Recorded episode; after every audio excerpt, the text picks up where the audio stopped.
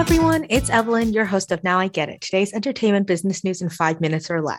In today's episode, I'm going to be talking about how the HBO Max and Discovery Plus merger have been, has been approved and how this merger may be showing us the future of the ultimate TV bundle.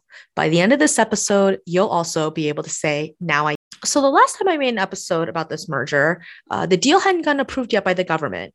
But since then, it has been approved for merger. It's a $43 billion deal. It'll be a deal between Discovery and Warner Media. And it's a deal where Discovery will buy Warner Media from AT&T. It's set to close in early the second quarter, uh, so probably around mid April of this year. And once Warner Media does hand over to Discovery, the Discovery CFO said that he plans on making the ultimate blowout direct to consumer product.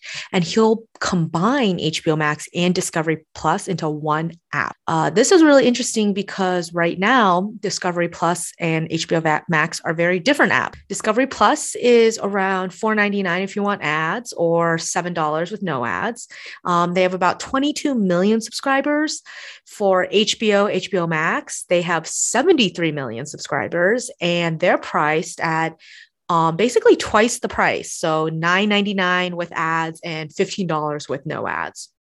So even if you combine these two, uh, this Discovery CFO said he still hasn't made a decision on how much this new price will be, um, but he did say that he wants to continue having an ad-free and like light ad product. So from a cost and customer standpoint, uh, we know that now this combined product will be about 100 million subscribers. We don't know the price yet, but knowing that HBO is currently twice the price of Discovery Plus. What's most interesting about this new ultimate blowout direct to consumer bundle is that with HBO Max, they have a premium content male skewing audience.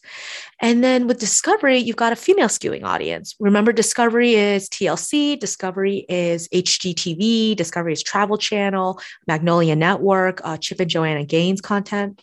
So you've kind of got the daily engagement of female skewing audience that enjoy the reality shows of Discovery, but then kind of the tune in TV, tune in big movies of HBO Max content.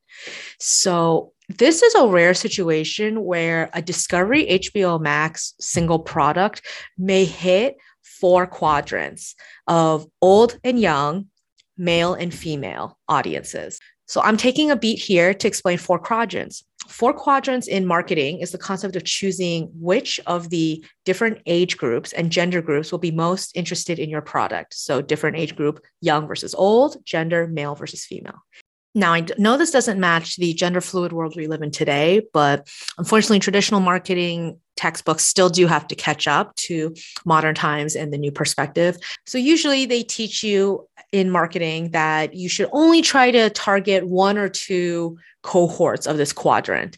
Uh, when you try to appeal to all four, you appeal to all, but appeal to no one, is the phrase. But that's usually for a brand new product to market. However, the interesting thing with HBO and Discovery is that you already know what you're getting. You've been watching these channels for years since you were a kid on linear TV, and you even as a streaming service, you already know what's on these um, platforms so I actually do believe that HBO Discovery will be able to get that rare and esteemed four quadrant goal that most products are not able to achieve. The Discovery CFO said something so interesting to me, and he recently, and it was that um, he believes that this new Discovery HBO app will be exponentially better business for the company than the linear TV world, especially because that's the place where Discovery is used to dealing with uh, cable watchers.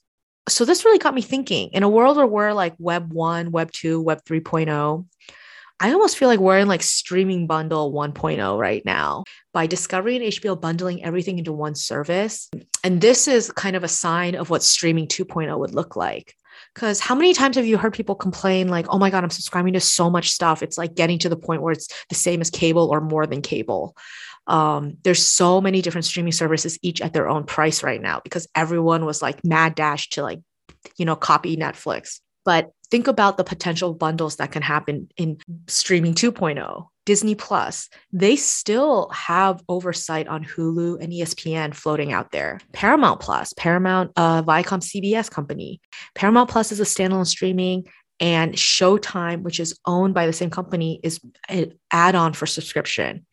But what if Paramount Plus bundled Showtime into their streaming service the way Discovery and HBO Max are. Well, since today's Friday, I always want to share what I'll be watching this weekend. Um, I got to watch the new episode of The Dropout on Hulu that came out this week the Elizabeth Holmes Amanda Seyfried show. It is so freaking good. Uh, I also want to check out Winning Time on HBO Max. It is a show about the Magic Johnson era of the LA Lakers.